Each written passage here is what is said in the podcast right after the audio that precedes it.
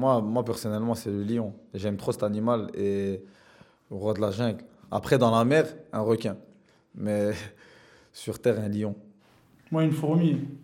Ils ont tous le même objectif. Ils se sacrifient pour les autres s'il le faut.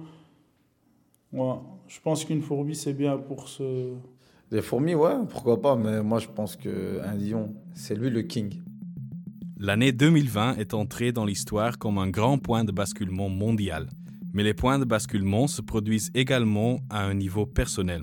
Pour ce podcast, nous partons à la recherche des histoires de vie d'un certain nombre de résidents du quartier autour du KVS. Quels événements ont changé leur vie? Qu'est-ce qui les a profondément touchés et peut-être même transformés? Aujourd'hui, vous entendez l'histoire de deux jeunes de la Maison de Jeunes de Chicago.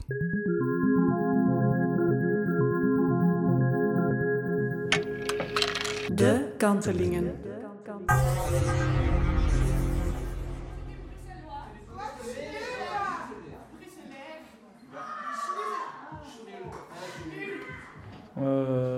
Là, on est à la Maison de Jeunes de Chicago. On est deux jeunes du quartier Chicago. Et voilà, vous êtes les bienvenus. Ce quartier-là, on l'appelle Chicago. Il y a un nom qui est de je sais pas quoi, mais je veux même pas l'apprendre ou me rappeler de ça parce que le nom, c'est Chicago. Et ça, c'était notre chant parce qu'on avait des équipes de foot quand on était petits. C'est Chicago, Chicago. Oh. C'était simple, on s'est pas cassé la tête. On a crié Chicago, Chicago. Oh. Et voilà, et après, c'est resté. Donc, on le répétait plusieurs fois et les gens, ils savaient qu'on venait de Chicago. Et il y a plusieurs raisons pour lesquelles on appelle Chicago, Chicago, mais on ne sait pas c'est laquelle la vraie. Il y a des gens qui disent que c'est parce qu'à l'époque, c'était un quartier, on va dire, de gangsters, comme à Chicago, aux États-Unis, en Amérique. Il y a des gens qui disent que Chicago, c'est dû à l'architecture des maisons du quartier, qui fait que c'est un petit peu similaire à Chicago. Il y a beaucoup de dires comme ça. Et entre tout ça, on ne sait pas c'est laquelle la vraie raison qui fait que ce quartier il a été appelé Chicago et pas autrement. Je suis né dans ce quartier et je suis très fier de ce quartier, de ce qui est devenu ce quartier. Parce qu'il y a de tout dans ce quartier, en fait. Il y a des beaux mélanges et il y a une bonne mentalité. C'est un quartier où... En fait, on va dire qu'on est mis à l'épreuve très, très jeune. Donc, on ne va pas dire que c'est un quartier sensible ou quoi, mais je pense qu'il y a des quartiers plus favorisés que nous. On ne vit pas dans un ghetto ou dans une favela. Hein. Mais c'est quand même quartier avec des jeunes issus de l'immigration, etc. etc. Et on a dû se débrouiller entre nous. Hein. En fait, le quartier, c'est... On peut partir très très loin, on y reviendra. Je ne sais pas comment ça se fait, mais le quartier il a une emprise sur nous parce que comme on dit, tous nos souvenirs ils sont là. Tous nos meilleurs souvenirs ils sont là. Moi par exemple, je suis parti quelques temps à l'étranger et je voyais tout le monde, ils disaient « Waouh, c'est l'Eldorado, c'est trop bien ici, je ne veux plus retourner chez moi ». Et moi, même si la Belgique, je ne suis pas amoureux de chez amoureux, j'ai quand même cette attache. Et la tâche, c'est plus pour le quartier. Moi, je pense que tu peux aller à l'autre bout du monde. Un jour ou l'autre, tu voudras revenir. On va dire que les grands du quartier ont bien fait leur travail. Ils ont essayé de bien nous encadrer avec les animateurs qui sont passés dans les maisons de jeunes, tout ça. Donc, je pense qu'il y a eu du bon travail dans ce quartier parce que tout le monde ne s'en sort pas trop mal. On va dire qu'il y a toujours des personnes qui dévient. Mais ça, la vie, c'est comme ça. Il y a des hauts et des bas et il faut avancer. Pour un petit peu parler de ça, nous, quand on a grandi dans le quartier, c'était un quartier vraiment vivant avec beaucoup de maisons de jeunes, beaucoup d'infrastructures qu'on pouvait fréquenter, où on pouvait être aidé, que ce soit au niveau scolaire, au niveau sportif, au niveau truc. À l'époque, il y en avait beaucoup. Il y avait le Toucan, il y avait ça, il y avait Chicago, il y avait... je ne sais plus comment elle s'appelle, mais il y avait beaucoup. Il y avait Rose, il y avait un local qui s'appelait... La dame qui s'en occupait, elle s'appelait Rose. Et c'était beaucoup d'endroits comme ça qui faisaient la force du quartier et qui faisaient que, on va dire, les jeunes, ils ne se perdaient pas. Maintenant, le problème, c'est que tout a fermé, a fait faillite ou... Je vais pas dire il y a eu des escroqueries ou je sais pas, parce que c'est juste des dires. Je suis personne pour savoir si c'est vrai ou pas vrai. Mais ce qui est sûr, c'est que ces associations ont fermé. Et ça, je trouve que c'est vraiment un manque pour la jeunesse qui est en train d'arriver. Bah, par exemple, le Toucan. Le Toucan, c'est une ASBL avant tout, mais c'est aussi un terrain qui est... En fait, c'est un terrain assez spécial. Il est au milieu de... C'est comme une cité, en fait. En fait, il y a tous les bâtiments, carrément. Et le terrain, il est au milieu des bâtiments. Ça veut dire que si tu n'es pas du quartier, tu ne peux pas connaître le Toucan. Parce que pour entrer là au milieu, il faut vraiment savoir comment rentrer.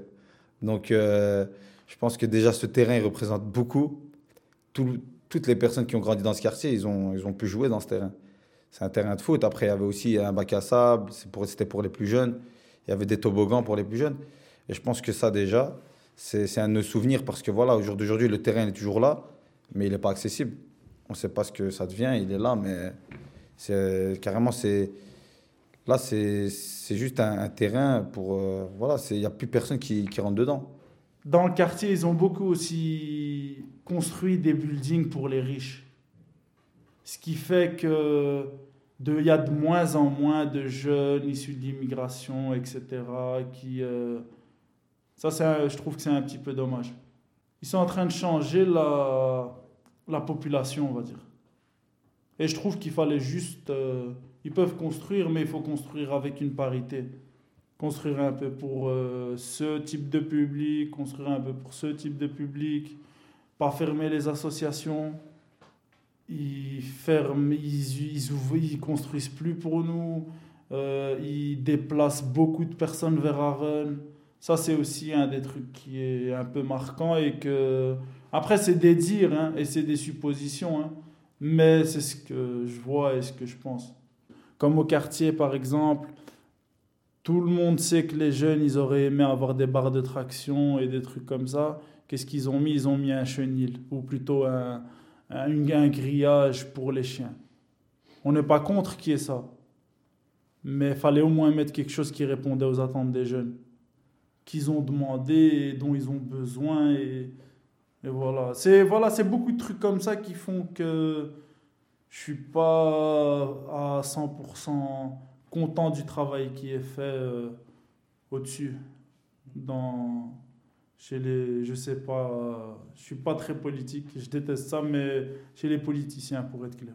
Moi, je trouve que c'est inadmissible. Une association qui a fait école des devoirs pendant des années, activités, etc., si on la ferme, avec ce CA-là et toutes les personnes qui sont dedans, on réouvre une avec le même type de projet, etc. Parce que comme je disais, nous, à l'époque, on sait c'est quoi les difficultés de grandir dans un quartier comme ça, etc. Et on sait que les aides qu'on recevait, elles sont primordiales.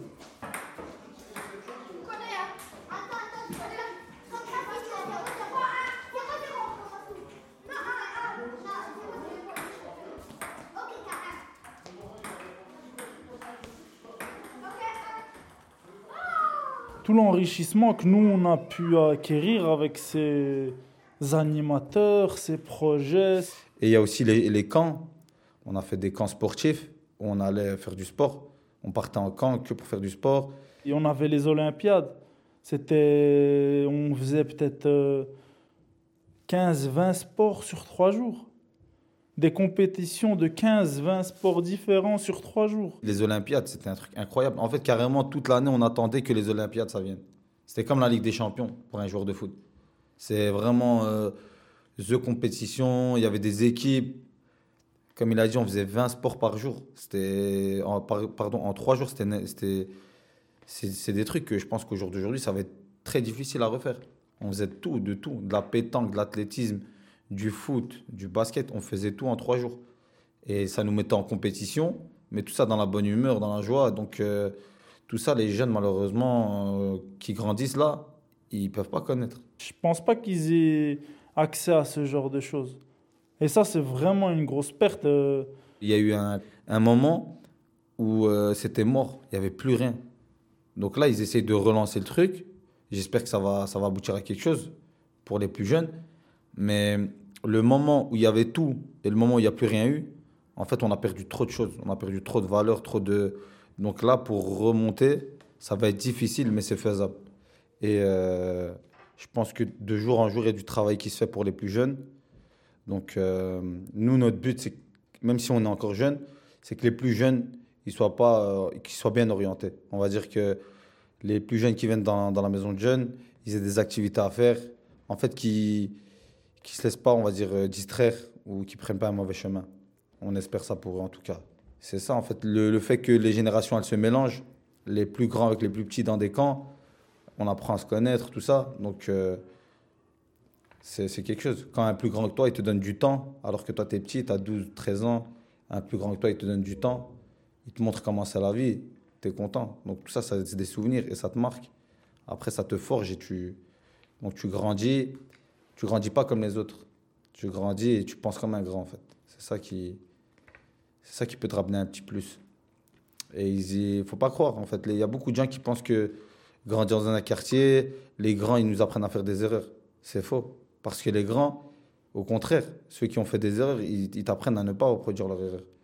Il y a beaucoup de gens, malheureusement, qui pensent que dans les quartiers, les petits prennent exemple sur les grands. Mais les grands, en fait, ils nous disent pas de faire ça. Les grands, ils savent que c'est mauvais pour nous. Ils savent qu'on a une maman à la maison, qu'on a un papa, on est des êtres humains comme tout le monde. C'est juste qu'il y a beaucoup de gens, malheureusement, avec les quartiers sensibles, avec ce qui se passe.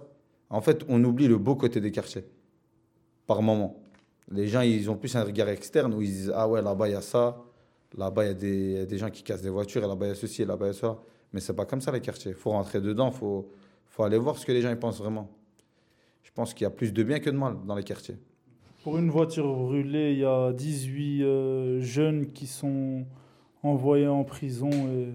Je sais pas comment expliquer ça. Genre, tu vois, des trucs comme ça, c'est... Souvent, on voit que ah, on a brûlé, ah, on a cassé, ah, on s'est battu. Mais on oublie, ah, il a été renvoyé parce qu'il a fumé dans un endroit. Ah, il a été... Il a raté à l'école parce que le prof, il était raciste. Ah, tous ces trucs-là, on n'en parle pas. C'est souvent qu'un côté de la médaille qu'on voit. Ou c'est qu'une seule partie de... Je ne sais pas comment le bon proverbe pour ça, mais on ne parle pas assez du bon côté. Après, les journaux, c'est ce qu'ils cherchent. Partout, ce n'est pas qu'en Belgique, hein, c'est dans tout le monde. C'est ce qu'ils cherchent, c'est... La violence, ils veulent en fait, en première partie, ils veulent mettre la violence. Comme ça, ça choque les gens, comme ça, ça fait cliquer, ça fait vendre, ça fait acheter. Et puis voilà, c'est comme ça qu'ils font leur business. Chacun, comment il fait son business. Je leur en veux pas. C'est juste que j'en veux juste aux personnes qui se font endoctriner par ces journaux. Les personnes qui voient le journal et qui y croient vraiment en fait. Les journaux, je leur en veux pas, ils font leur taf. Comme nous, on fait le nôtre. Eux, ils ont besoin de se revendre leur journal. Sinon, ça ne va pas marcher. Après, ils vont finir en dessous de la première chaîne. Et il y a de la concurrence entre eux. C'est des grosses chaînes, c'est des gens qui investissent. Donc, si ça ne marche pas, ça ne va pas. La première chaîne, elle n'envoie que les jeunes de banlieue, des voleurs, les jeunes de banlieue, ceci, cela. Et l'autre, elle n'a plus de contenu, donc elle meurt. Ce n'est pas comme ça que ça marche. Donc, ils sont obligés voilà, on va dire d'être en concurrence. Je pense que beaucoup de gens, beaucoup de jeunes, en fait, ils en ont marre de la discrimination. Ils en ont marre, mais c'est pas facile de vivre avec ça. Et je vais pas faire la victime, parce que j'en suis pas une. Je suis pas une victime. Mais on a vécu avec cette discrimination. Ceux-ci, ceux-là, eux, c'est des voleurs. Mais c'est faux. Nous, on sait au fond que c'est faux, en fait. Il y a beaucoup de préjugés où c'est vraiment... En fait, il faut vraiment être pas très malin pour pouvoir y croire. Et moi, les gens qui sont pas malins par méchanceté, etc., je m'en fiche de leur avis. Donc à ce niveau-là, ce n'est pas intéressant pour moi de vouloir leur faire comprendre qu'il faut juste qu'ils viennent une fois sur Bruxelles et qu'ils voient les cafés, qu'ils voient qu'ils peuvent venir dans un quartier, il n'y aura pas de problème, ils peuvent demander leur chemin à des personnes. Sincèrement, hein, moi j'ai vu plus de personnes être aiguillées sur leur chemin sur Bruxelles que dans des quartiers flamands ou belges. Hein. C'est peut-être un stéréotype de moi, mais moi, j'ai déjà demandé mon chemin chez les Flamands en français. C'est des vents monumentales que je me prenais. Hein. La personne ne me regardait même pas. Mais c'est pas pour autant que je vais aller dire « ouais, c'est tous des racistes ». Non, c'est juste quelqu'un d'un peu bête sur qui je suis tombé par hasard. Moi, je les invite à venir. Ils peuvent venir au quartier Chicago, les personnes de la Wallonie et de la Flandre. Je les invite à boire un thé, comme je leur ai dit. Tranquillement, ils vont s'installer dans le quartier, ils vont boire un thé, et puis pour repartir tranquillement, comme si de rien n'était. Et je pense que, comme il a dit, il y a beaucoup de personnes qui nous ont demandé leur chemin. C'est un bête détail. Mais énormément de personnes de la Wallonie et de la Flandre, ils s'arrêtent dans les quartiers et demandent leur chemin. Et on les a toujours bien orientés. En tout cas, du moins, pour ma part et de ce que j'ai vu dans mon quartier à Chicago, on a toujours bien orienté les personnes. On leur remonte toujours le chemin. C'est pas pour autant qu'ils vont venir de la Wallonie ou de la Flandre et qu'on va se comporter comme des animaux. On est des êtres humains et on sait c'est quoi être un être humain. On réfléchit. On a un cerveau comme tout le monde. Je pense qu'on va pas s'étaler sur ce sujet. Ça changera jamais. On va essayer de changer l'opinion de certaines personnes avec cette interview. En tout cas, on l'espère. Mais ça changera jamais. Donc c'est pour ça qu'il faut avancer à son niveau. Il faut laisser, en fait. Quand il y a quelque chose qui se passe, il faut laisser. C'est comme ça.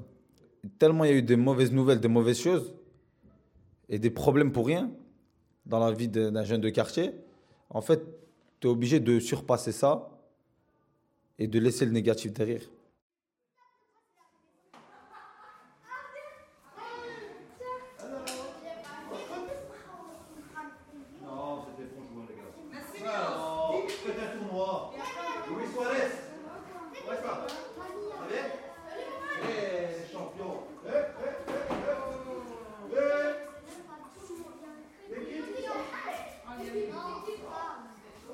Là, avec mon ami et deux collègues, on était 4.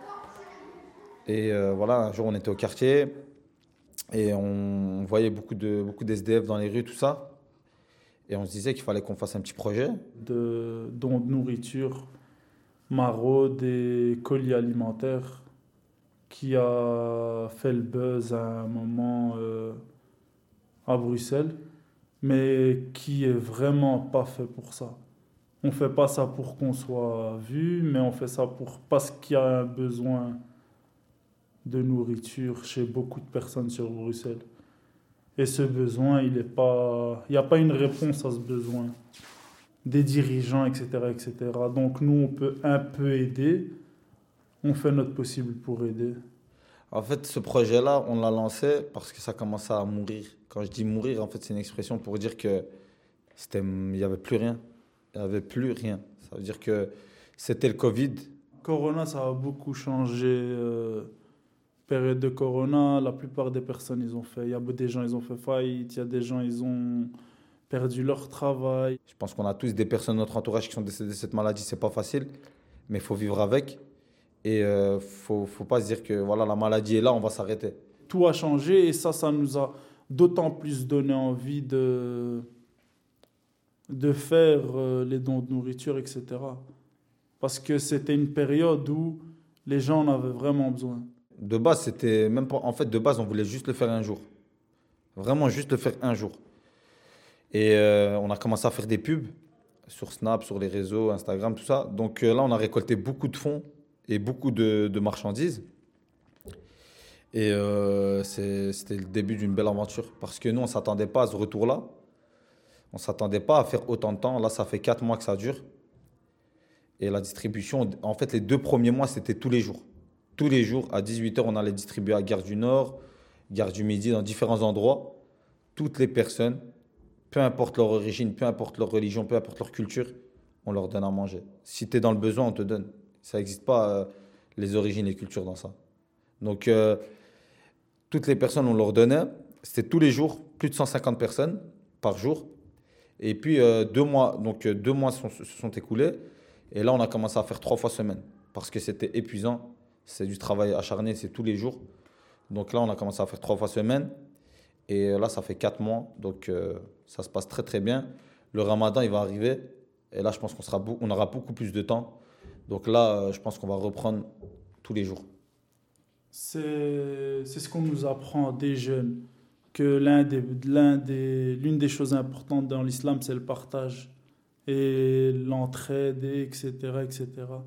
Et ça fait que, vu qu'on a été éduqué dans cette voie-là, on ne peut pas voir des personnes, par exemple, avoir faim et ne rien faire. Et ça fait que, vu qu'on a été éduqués dans cette voie de partage et d'entraide, etc., ça nous... et que l'islam, elle préconise ça et elle pousse à faire ce genre d'actes, et qu'on voit, on va dire, la joie sur les visages des personnes à qui on donne, les remerciements des gens, mais c'est aussi des fois le besoin sur le visage de certaines personnes. Comme hier, on est parti donner de la nourriture et on a vu un bébé avec un bébé dans la rue, à moins 10. Et c'était un bébé, je crois, il avait même pas 6 mois. Et là, tu te dis, ouais, c'est important ce qu'on fait. On va faire ça bien. Et je pense que pendant le Ramadan, il y a énormément de quartiers. Je ne sais pas si vous avez pu le voir, mais il y a énormément de quartiers qui font des dons. C'est tous les quartiers, il n'y a pas que Chicago. C'est tout le monde. C'est carrément, l'année passée, tout Bruxelles, c'était que des associations. C'était incroyable. C'était très, très beau à voir. Et je pense qu'il y a très peu de pauvres ou d'SDF qui ont manqué à leur faim. Il y a beaucoup d'SDF qui avaient de quoi manger tous les jours dans tous les quartiers. Et on doit être aidé pour ce qu'on fait et pas juste avoir des freins de la société. Parce que des fois, c'est vraiment... Il peut vous dire on a des freins des fois. Et ça, c'est un petit peu dommage. Et c'est pas grave, ça démotive un peu, mais il faut juste aller de l'avant et truc. Et comme je dis, le fait qu'on sache qu'on n'est pas là pour tout le temps, qu'on doit faire un max de bonnes actions sur Terre pour pouvoir avoir droit, c'est ce qui fait que ça nous donne un peu de force. De Kantelingen. Un podcast par KVS et BNA BBOT. Concept par Delphine Somers. Enregistrement sonore et montage par Flavien Gillier, Omar Hobo et Ruby Bernabeu Plaus. Identité visuelle par Sophie Oung et Delphine Somers.